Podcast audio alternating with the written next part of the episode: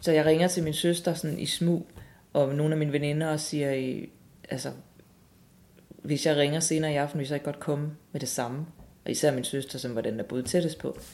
Hvad er der galt, hvad er der galt? Jamen, jeg har bare, jeg flytter fra Michael, og er virkelig bange for, hvordan han øh, skal reagere her i aften. Vi er alene hjemme i det her hus, langt pokker i vold ude på landet.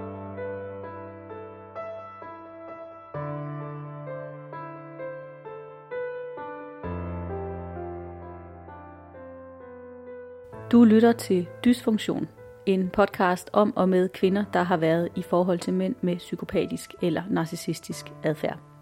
Podcasten interesserer sig ikke for mændene, men for kvinderne.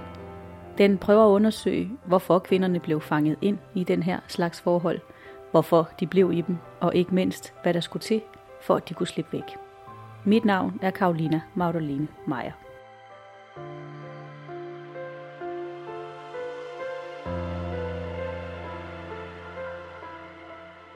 I den her episode skal du høre Gittes historie. Gitte er 47, og hun arbejder som selvstændig journalist. Jeg mødte Michael på en, øh, en vandretur, en guided vandretur med et dansk rejsbyrå i Nepal i efteråret 2016. Jeg var blevet skilt året for inden fra ja, en anden mand, og var flyttet for mig selv, og øh, så har jeg booket den her tur, bare med mig selv. Jeg kendte ikke nogen af de andre, der skulle med. Så jeg tager afsted, og øh, det er sådan en gruppetur, og jeg ser ham allerede i lufthavnen og tænker, sikkert en karismatisk, charmerende mand. Og øh, på vej ned i flyet, der sidder han bag mig, og øh, får skubbet lidt til mig, da vi flyver ind om Himalaya, jeg kan se bjergene. Og jeg vender mig om og kigger ind i hans øh, virkelig, virkelig blå øjne og tænker, se ikke en pæn mand også. Og så kommer vi ned til Kathmandu og er der nogle dage og skal så ud i bjergene, og øh, vi taler rigtig godt sammen allerede på første dag. Vi går begge to forholdsvis hurtigt i forhold til resten af gruppen, så vi går naturligt foran, og så taler vi sammen. Og øh, han fortæller så, øh, at han har en kæreste, og jeg bliver vildt skuffet. Selvom der havde slet ikke noget i luften, men det kunne jeg bare mærke, at jeg gjorde. Nå, men så om aftenen på det der host, eller tehus, så spørger han, om jeg vil med ned og drikke kaffe på sådan en café. Og så går vi derned, og så sidder vi der, og øh, så siger han, ja, jeg kan jo mærke, der er noget i luften med os to. Øh, så siger jeg, har du ikke en kæreste? Jo, men det havde også gået dårligt i lang tid. Den klassiske, ikke? Men jeg tænker, nå okay, øh, og så går det jo sådan, at så er vi sammen resten af turen. Altså, jeg er enormt blæst bagover. Han øh, overfalder mig allerede dernede med kærlighedserklæringer, og øh, hvor dejlig jeg er, og hvor smuk jeg er i mit vandretøj, som jeg jo ikke er. Jeg har ikke været i bad i flere uger.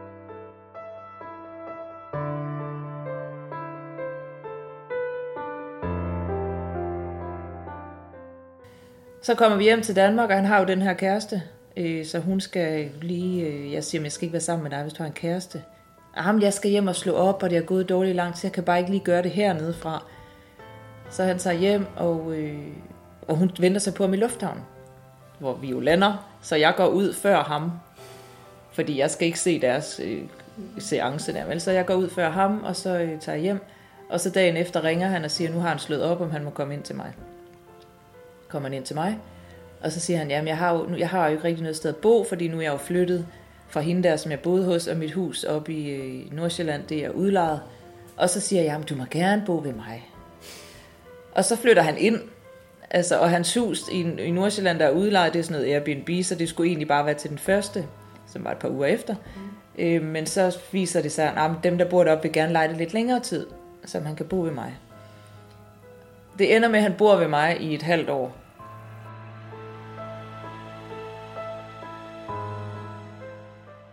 I starten er det en kæmpe stor lyserød boble. boble. Han giver mig så mange komplimenter. Han bader mig i kærlighedserklæringer. Nogle gange så meget, at jeg griner af det, fordi jeg synes, det er en kliché. Altså det er de der, dine øjne er de smukkeste, jeg nogensinde har set. Og jeg tænker, det her, det ville jeg i gamle dage have brækket mig over, men lige nu er jeg helt væk i det. Ej, hvor er det dejligt. Og jeg fortæller det til mine venner og veninder, og de er sådan lidt, mm-hmm. Og øh, vi kører sådan hen over jul og nytår og alt muligt. Og så i februar, midten af februar, har vi været øh, hjemme ved nogle af mine veninder. Vi var altid hjemme. Jeg mødte aldrig nogen af hans venner. Og det kan jeg huske, jeg spekulerede over allerede her i starten. Det var egentlig mærkeligt. Jeg ikke mødte nogen af hans venner, men han havde en forklaring, der hed, jamen da han var blevet skilt, havde hun taget alle vennerne. Øh, så nu havde han kun nogle meget få tilbage, og dem skulle jeg selvfølgelig nok møde en dag. Men han havde, vi så alle hans venner, det var mine venner, vi var sammen med til nytår, og til julefrokost, til alt, hvad der sådan var. Og den her dag havde vi været hjemme ved en veninde, og først havde vi været nede at spinde, fordi jeg gik til spinning dengang. Det gjorde han ikke, men det begyndte han på, så han kunne være sammen med mig der også. Og øh, vi havde så talt om nede i den der venindeflok, at vi skulle på øh, Smukfest, altså festivalen over i Skanderborg, som vi har været i 10 år. Og han jeg er ikke sådan en festivaltype, så det havde slet ikke ligget i korten, at han skulle med. Vi havde så ikke noget at få fat i et armbånd, eller jeg havde ikke, nogen af de andre havde, inden det blev udsolgt, så vi sad og snakkede om, hvordan skulle jeg få med fat i et armbånd. Så kommer vi hjem og går i seng, og så dagen efter kommer jeg hjem fra arbejde, og så står han inde i køkkenet med sådan et blik, jeg ikke havde set før. Sådan meget mørkt blik, og hans kæbe øh, parti var sådan helt spændt op, og, øh, og der var bare sådan en mærkelig stemning, hvor jeg så siger, hej, og så kigger han på mig, og så siger han, jeg ved godt, hvad du skal på den festival. Og så siger jeg, hvad? Ja, din eksmand kommer jo også. Så siger jeg, ja, det gjorde han også sidste år. Der var vi heller ikke sammen. Det skete der jo, altså, vi er ikke gift længere, det er der en grund til. Jamen, der er jo også andre mænd. Jeg ved jo nok, hvad kvinder laver, når de er alene. Jeg ved nok, hvordan de der ben, du har, de skal blive spredt. Jeg ved nok. Og jeg står sådan lidt, jeg har slet ikke set ham sådan før. Jeg begynder at grine, fordi jeg tænker, det her, det må være en joke. Og det hjælper ikke, han bliver bare endnu mere sådan sammenbidt, og hans øjne er nærmest helt sorte, og han kigger på mig, som om han aldrig har set sådan noget afskum som mig. Så siger han, det der, det er det, man kalder en luder.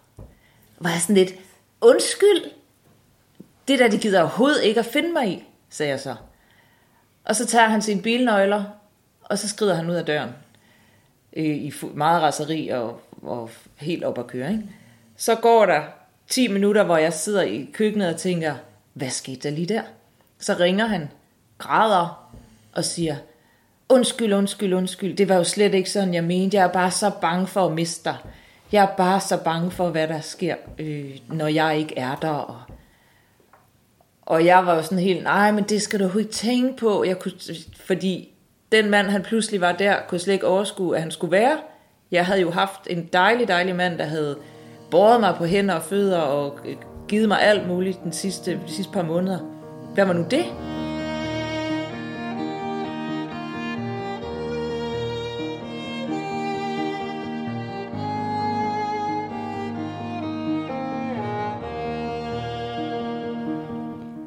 Episoden med Skanderborg Festivalen var første gang, hvor Gitte så en side af sin kæreste, som hun ikke havde set før, og som hun ikke brød sig om. Men det skulle ikke blive sidste gang.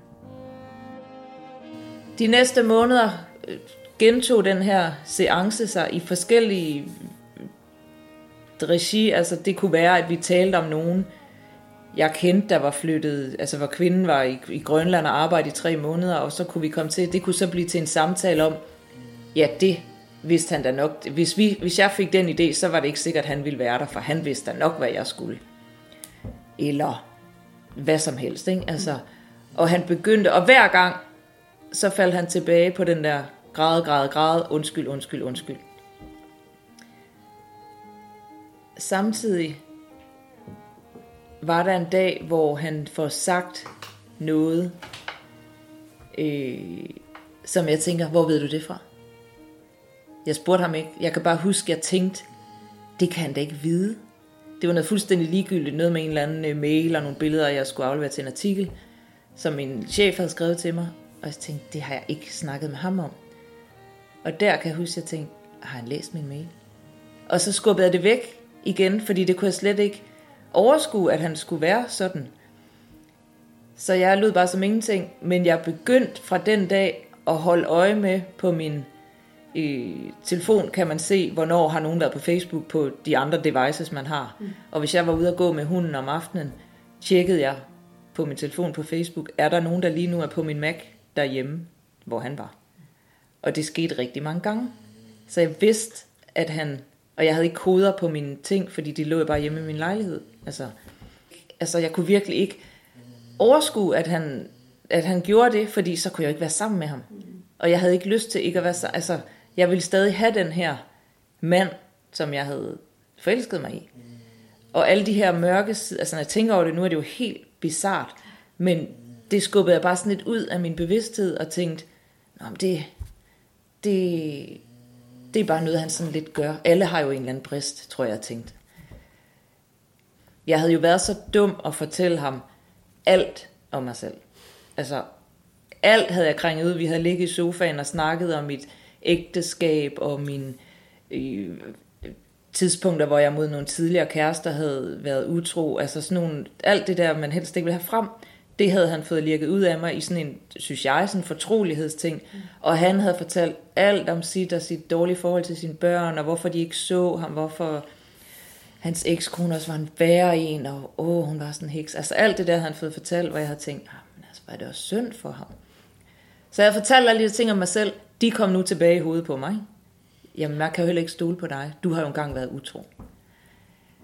Og så videre, og så videre. Gitte oplever igen og igen, at hendes kæreste bliver meget vred.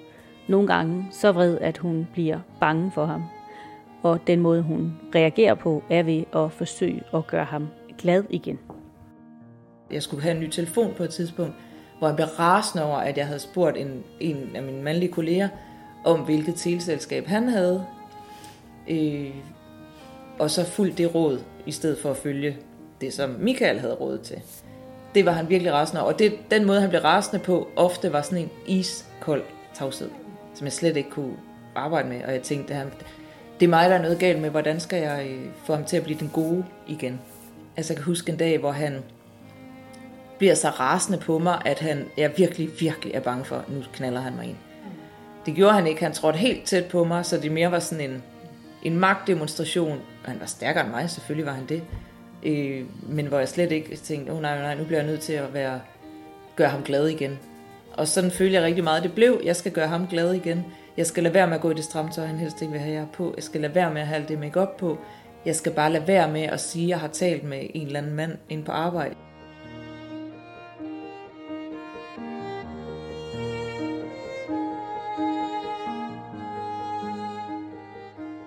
Så får han mig lukket til at flytte, endelig er hans hus nu ledigt, så han får mig lukket til at flytte derop, sætte min lejlighed i København til salg, flytte op i hans hus.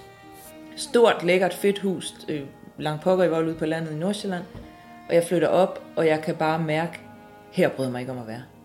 Jeg kunne mærke, og, det, og et hus kan jo ikke sige noget, men der var bare sådan en stemning i det der hus, som jeg slet ikke kunne holde ud. Og jeg kunne ikke holde ud om morgenen, hvis han var stået op før mig, i sove, altså ud, gået ud i køkkenet. Når jeg så stod op i soveværelset, der var sådan en meget lang gang ned til køkkenet, gik jeg hele vejen ned ad den gang og tænkte, hvad for et humør må han er i dag, når jeg kom ned til det der køkken. Og ofte var det nemlig sådan et, et iskold, altså sådan en lidt nedladende, nå, så kunne man stå op, var holdning. For sekundet efter at tage fat i mig og kysse mig og sige, du er min prinsesse. Så jeg kunne heller ikke helt finde ud af, hvor har jeg ham henne, og hvad er, altså... Men jeg var bare ikke særlig bevidst om det. Inde i mit hoved ville jeg bare gerne have det her dejlige forhold. Jeg ville gerne bo i det her hus med den her pæne, karismatiske, charmerende mand, som alle så godt kunne lide. Og det der så også var i det, var, at de her små ting, som hele tiden rykkede ved min grænse, havde han startet ud med, da jeg havde mødt ham og sige, slet alle mandlige Facebook-venner, lad være med at gå i det der tøj, flyt op til mig, tag kun til spænding med mig, og just så læser din mail. Så havde jeg jo sagt, fuck dig. Men det kom jo langsomt, langsomt, langsomt, langsomt, langsomt, som sådan en frø på en øh, stegepande, der bliver tændt op under. Ikke?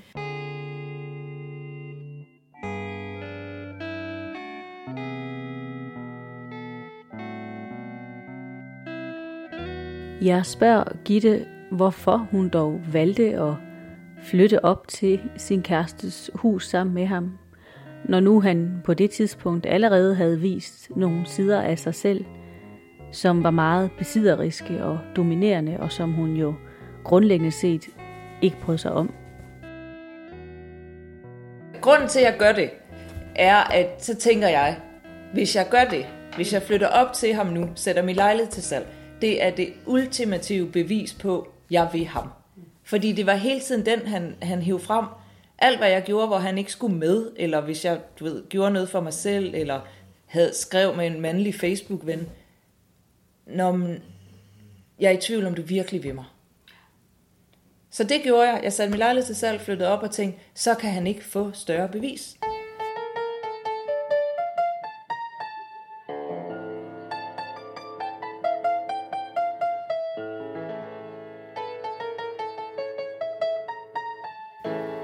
Så skal vi ud og rejse, vi skal på en eller anden tur, og mens vi er på den tur, kan jeg godt mærke, at det her, det skal jeg ikke. Jeg skal simpelthen ikke være i det her, og jeg er vildt nervøs, og jeg havde besluttet, jeg siger til ham, at jeg flytter. Jeg siger til ham, at nu er det her øh, overstået. Fordi på den tur var der nogle andre mennesker, hvor jeg kunne mærke noget af mit gamle jeg kom tilbage.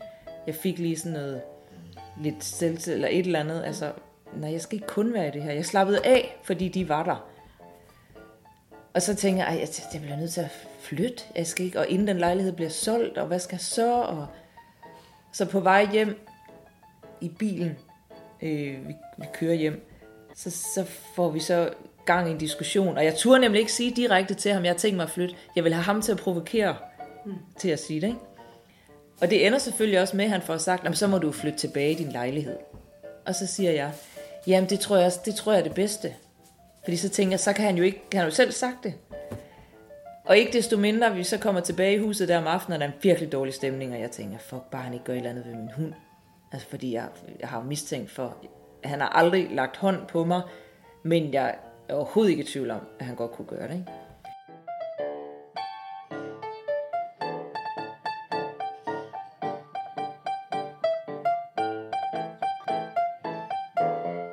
Nu er vi fremme ved den aften, hvor Gitte ringer til sin søster og sine veninder, fordi hun er bange for, om hendes kæreste kan finde på at slå hende. Det gør han ikke. I stedet for bryder han hulkende sammen og tigger og beder hende om at blive og fortæller hende, hvor ulykkelig han bliver, hvis hun flytter, og hvor dårlig en barndom han har haft, og så videre, og så videre. Den samme smøre, som hun har fået rigtig mange gange før. Men hun holder fast, og kort tid efter flytter hun tilbage til sin egen lejlighed. Så jeg flytter tilbage, men vi bliver så ved med at ses. Vi bliver ved med at være kærester, og hende og mine veninder, der har været tættest på det her, som har sagt til mig, at du skal ud af det der. Han kører dig ned, og du er helt hvid i hovedet, og der er alt muligt galt med dig hele tiden.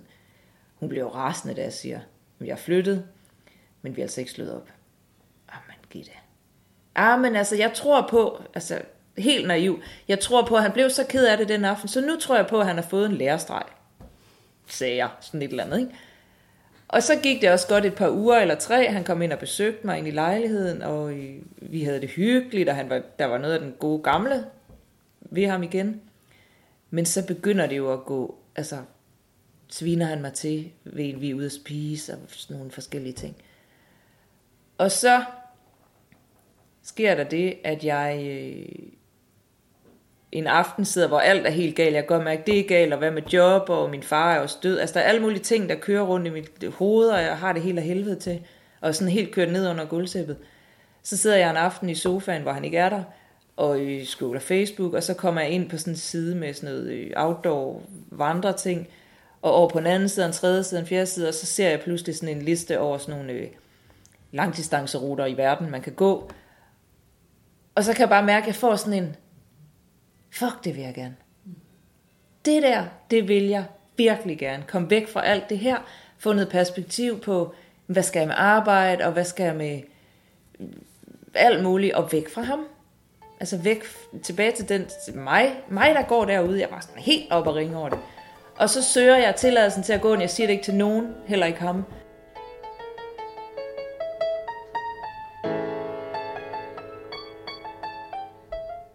Den dag, det ender, det hele, der har han øh, været ude til en eller anden fest aften før, og jeg har den aften siddet og skrevet med en gammel veninde om, at det her forhold, det kan ikke holde. Jeg kan mærke, det er forkert, og, og nu, har, nu skal jeg jo til USA og gå, så jeg skal ikke være sammen med ham mere. Og så går jeg så i seng, og så svarer hun i løbet af natten, at jeg er virkelig ked af at høre, at dit forhold er ved at slutte. Og den besked popper sådan op på forsiden af ens telefon. Jeg har fået en ny telefon på det her tidspunkt, øh, som han ikke kan logge ind i. Men næste morgen er jeg ude at gå med hunden. Da jeg kommer tilbage, så er han selvfølgelig vendt min telefon om. Jeg ligger den altid med hunden ned. Han har så læst den der besked, der er på åbningsskærmen, du ved, når det lige står. Ej, jeg er godt nok ked af at høre dit forhold ved at slutte. Så han sidder klar inde i sofaen og siger, har du skrevet til nogen af vores forhold er ved at slutte? Så siger jeg, hvor, hvor ved du det fra? Ja, man skal nok lade være med at bare lægge sin telefon fremme, var. Så siger jeg, prøv at høre, du skal lade være med at læse mine beskeder. Og så stryger han ud af døren og siger, jeg ved nok, hvad du skal. Nu, nu går jeg min vej, jeg kommer ikke tilbage, så kan du gå ud og sprede ben for hele byen igen. Så går han. Så går der et kvarter, så ringer han. Undskyld, men altså, jeg er bare så bange for, hvad du går ud og gør, og så sammen med hende der, hende jeg havde skrevet med, som er en, han sådan lidt kender. Så siger jeg, hvad mener du med det? Ah, Jamen, hun har da også knippet hele København. Så bliver jeg gal. Så siger jeg, du skal æde med med ikke svine hende til, også. Og så smækker jeg bare på.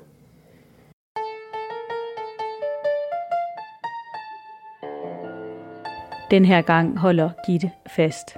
Selvom hendes kæreste prøver at overbevise hende om, at de skal finde sammen igen, så står hun fast og siger nej til ham. Men hun er stærkt påvirket både fysisk og psykisk af forholdet. Han var jo stadig inde i mit hoved. Altså jeg kunne ikke sove om natten, min menstruation blev mærkelig, og hvis jeg så noget i gaden, altså en bil ligesom hans, eller en, der lignede ham, blev sådan helt øh, fordi jeg var bange på en eller anden måde. Altså hvad kan han, nu har jeg fået ham smidt ud, men det var mere, altså jeg vidste jo godt, det var ikke mig, der havde smidt ham ud egentlig. Det var den der, når det her skridt, og nu skrider han selv, så kan jeg lade være med at lukke ham ind igen. Så det, det fandme, han havde bare sådan magt. Så sker der det, og jeg har besluttet, nu skal jeg ikke, nu er han ude, han har selv gjort det, gået sin vej, jeg kommer ikke ind igen, så ringer jeg til, eller skriver en besked til hans eks, som jeg jo kun har hørt alt det dårlige om, jeg har bare aldrig snakket med hende. Skriver en besked, Øh, ja, det her er sikkert en virkelig mærkelig besked, men ja, det er mig, der lige har været sammen med Michael. Jeg har synes, der er noget, der har været helt mærkeligt i det her forhold. Øh, jeg vil rigtig gerne snakke med dig for at høre, om det er mig, der er fucked up, eller om du har oplevet noget af det samme. Og så tænker jeg, hun kan jo ikke sige andet end, der gider ikke snakke med. Det er det værste, der kan ske. Så skriver hun, giv mig lige det nummer. Altså med det samme. Så giver jeg hende mit nummer, så ringer hun, og så snakker jeg med hende i tre timer.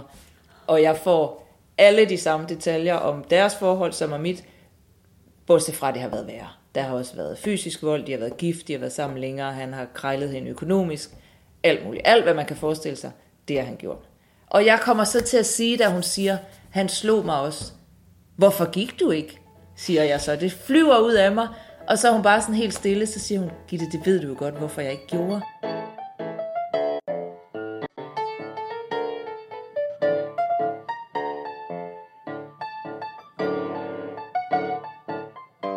Jeg spørger Gitte, om hun kan prøve at forklare, hvad det var ved hendes ekskæreste, hun blev så draget af, hvad det var for nogle følelser, der var i spil, og om hun selv har reflekteret over, hvorfor netop hun blev så fascineret af en mand som ham. I starten var jeg helt klart forelsket på den der måde, hvor alting bare sådan noget boble, boble, boble, boble. Det her, det er bare manden, og og kunne slet ikke få nok at røre ved ham og kigge på, om vi kunne ligge på sofaen i altså, timer og timer og timer, ikke lavet andet end at ligge og sige gui gui. Altså, virkelig. Øh, og, hvis, og hvis han var væk fra mig, jeg synes, det var dejligt, at han flyttede ind, fordi så var vi jo sammen hele tiden. Så der var den der forelskelse. Og så kom der så sådan lidt en oms... Ja, netop den der, jeg synes, det var lidt... Oh, det var da skrækkeligt at have sådan et barndom, og og fordi vi så talte så meget også om alt muligt, og jeg lukkede op, og det gjorde han også, troede jeg, bortset fra, jeg fandt jo så ud af, at jeg talte med eksen, det er ikke alt det, han sagde, der passede. Jeg var også rigtig god til at lyve om alt muligt, også ligegyldige ting. Øhm, og så tror jeg også, der var noget, eller jeg er ret sikker på, der var noget behov for bekræftelse hos mig. Fordi jeg var blevet skilt, og ham jeg havde været sammen med før, er et rigtig, rigtig godt menneske, Men vi havde sådan et forhold, sådan en meget ironisk øh, jargon imellem os. Og jeg tror, jeg kan tælle på en hånd i de 12 år, vi har sammen, hvor han har sagt til mig, at han synes, jeg er dejlig. Det var bare ikke noget, vi sådan dyrket. Og her kom en, der næsten ikke kunne være i sig selv for at sige, hvor dejlig jeg var. Så jeg slugte bare som sådan en blomst, der ikke er blevet vandet i overvis. Kom han der og vandede mig. Overvandede mig. Så det var rigtig meget det. Og så senere blev det lidt, måske også lidt en afhængighed af det her menneske. Og så, når jeg, så var der jo også lige den lille detalje, at efter jeg blev øh, skilt, havde jeg kortvarigt en affære med en giftmand, som jeg var meget, meget glad for også. Ikke? Men han blev jo ikke skilt. Jeg havde ham jo ikke. Han var jo aldrig min. Og så møder jeg ham her, som så meget vil være min med det samme. Ikke? Altså, så jeg skulle slet ikke have den der usikkerhed med, når man nu skal han hjem til konen, bliver han nogensinde skilt, og får jeg ham nogensinde rigtigt. Her havde jeg en, det er bare min, og han giver mig alt det, jeg har tørstet efter. Så det er sådan en kombination af alt muligt. Men meget af den der, nu vil jeg have det her, nu vil jeg have den her store kærlighed, som jeg jo troede, det var.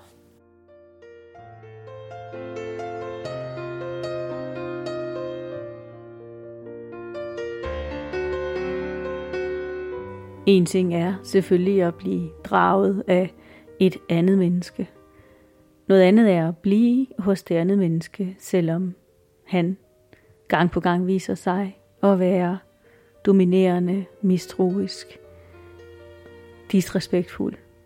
Så jeg spørger Gitte, hvorfor hun selv tror, at hun blev hos sin ekskæreste i så lang tid, som hun gjorde. Jeg tror, at håbet bare er det aller sidste, der dør. Og jeg håbede virkelig, altså, at det her skulle være det. Jeg gad heller ikke skulle på noget datingmarked igen.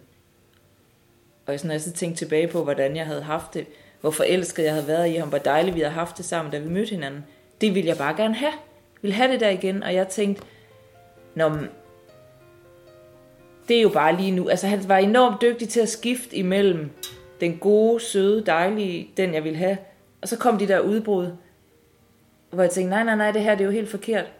Og så siger han undskyld, så tænker jeg, Nå, okay, så, så bliver det nok godt. Altså, så jeg var også enormt naiv jo, hele den der, det er det, der jeg vil have. Så det andet, det, måske det er min egen skyld, det kommer. Det var han jo rigtig god til at fortælle mig også. Det er også fordi, jeg ikke ved, hvor jeg har dig i det. Jeg var bange for hans reaktion. Jeg var bange for den der...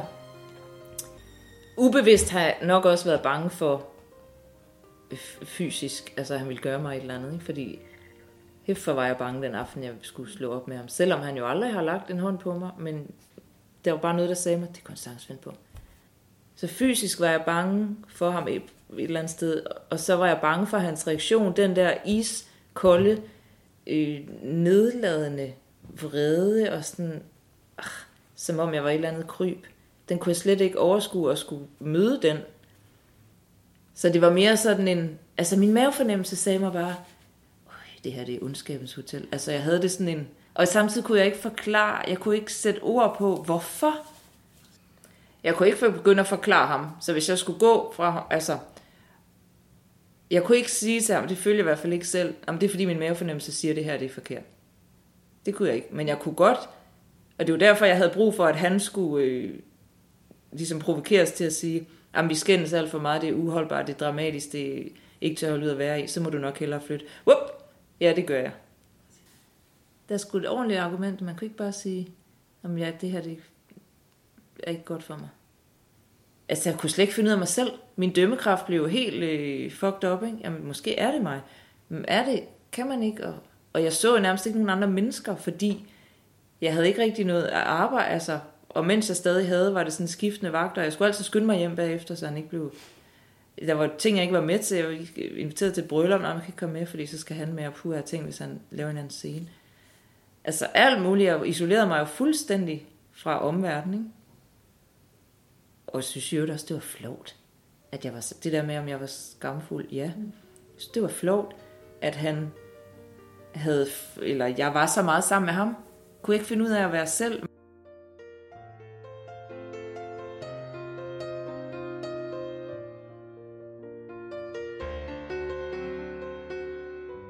Men som vi netop har hørt, så lykkedes det jo til sidst Gitte at forlade sin kæreste, eller i hvert fald at lade være med at vende tilbage til ham. Da jeg spørger hende, om hun kan pege på, hvad det var, der gjorde, at hun netop kunne gå på det tidspunkt, så nævner hun to ting. Dels den vandretur, hun havde fundet og havde meldt sig til, og dels samtalen med hans ekskone. Da jeg så sidder og ser den Øh, side med de der vandringer og tænker, det er det, jeg skal. Der kan jeg bare mærke sådan en, altså for første gang i 100 år, sådan en begejstring ved noget. Fordi jeg havde det virkelig som om, det her liv, hvis ikke jeg havde den hund, så hoppede jeg ud fra Storhøjsbroen. Altså, jeg nærmest en depression over, i sådan, som sur med alting, ikke? Men der var jeg sådan lidt, nej, det er det, jeg skal. Og det tror jeg var det, der ligesom gav mig modet, eller mm. bare lige nok til at få ham, eller til ikke at tage ham tilbage i virkeligheden. Fordi det kunne jeg, det har gjort 100 gange før. Ja. Men at holde ham derude. Og da jeg så talte med eksen der, gav det bare endnu mere. Fordi der fik jeg bekræftet, det er ikke mig, der er noget galt med. Og det havde jeg jo ikke kunnet af nogen andre, fordi de kendte ham jo ikke. Jeg spørger Gitte, hvordan hun ville have reageret, hvis ekskonen havde kontaktet hende og fortalt hende om sine oplevelser med den samme mand på et tidligere tidspunkt i Gitte og kærestens forhold. Så havde jeg ikke troet på hende. Og det sagde hun nemlig. Gitte, da jeg hørte, du var blevet kærester med ham, havde jeg så meget lyst til at ringe til dig. Der havde jeg været sammen med ham i tre måneder, så det var inden det første sådan udbrud. Og det havde jeg ikke troet på. Fordi han var også rigtig dygtig til at fortælle mig om, hvor meget en heks hun var, ikke? og alt det der var galt. Og bagefter, hende og jeg har virkelig grinet meget af den, fordi hold nu kæft. Men, så jeg havde ikke troet på hende. Og det sagde hun også, det er derfor, jeg ikke ringede Gitte, fordi havde hende, han havde før igen, havde hun ringet til mig, så jeg heller ikke troet på det. Man skal ind i det først, og, og også fordi, så, så det gjorde vi i hvert fald, blev fanget ind af den her karisma, og, og øh, hey, det er dig, der er den udvalgte af den her karismatiske person, ikke? Det vil man jo gerne have. Det vil jeg i hvert fald gerne have, det vil hun gerne have, og så, så det der med at tro på, når du er bare en, der lige bliver brugt lidt. Nej, tror man da ikke.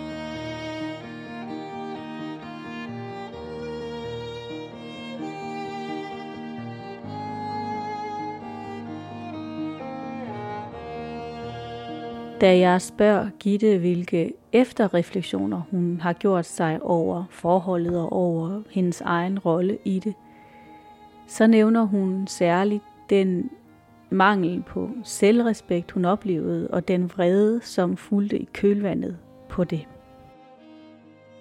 Noget af det, jeg har været rigtig vred på mig selv over, efter det stoppede, var, hvor lidt respekt jeg har haft for mig selv.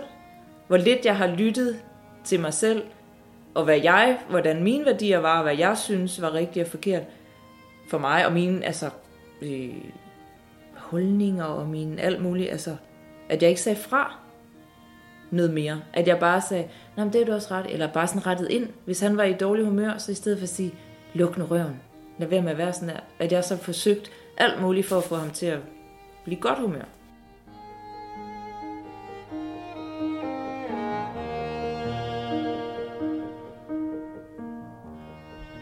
Til sidst spørger jeg Gitte, som jeg også har spurgt de andre kvinder, jeg har interviewet, om hun helst havde været oplevelsen med det dysfunktionelle forhold foruden. Det har jeg jo tænkt meget over. Jeg har jo tænkt meget over, fordi det, der så fulgte efter, var først en periode, hvor jeg havde det hele af helvede til. Så tager jeg til USA og vandrer og finder ud af alle mulige ting om mig selv. Kommer hjem, skriver på, eller hele det der forløb ville jo ikke være sket, hvis ikke jeg havde mødt ham. Altså, det kan jeg ikke forestille mig, det var. Det kan være, jeg stadig sagt op, det kan godt være alt muligt. Men jeg tror ikke, jeg tror, at jeg skulle møde ham, for at gå den vej, jeg gik, og for at få hele den udvikling, der er fuldt med det. Og på den måde er jeg, når folk spørger mig, vil du ønske, det ikke var sket? Nej, det ville jeg faktisk ikke, for jeg har lært sindssygt meget af det som jeg tror, hvis jeg ikke med ham, så har jeg bare sådan tøffet lidt videre i livet og levet lidt på overfladen, altså som jeg gør i mine gamle forhold. Vi kom ikke ned i noget. Så ja, det var røvhårdt og svært på mange måder, men, men jeg er glad for det. alligevel.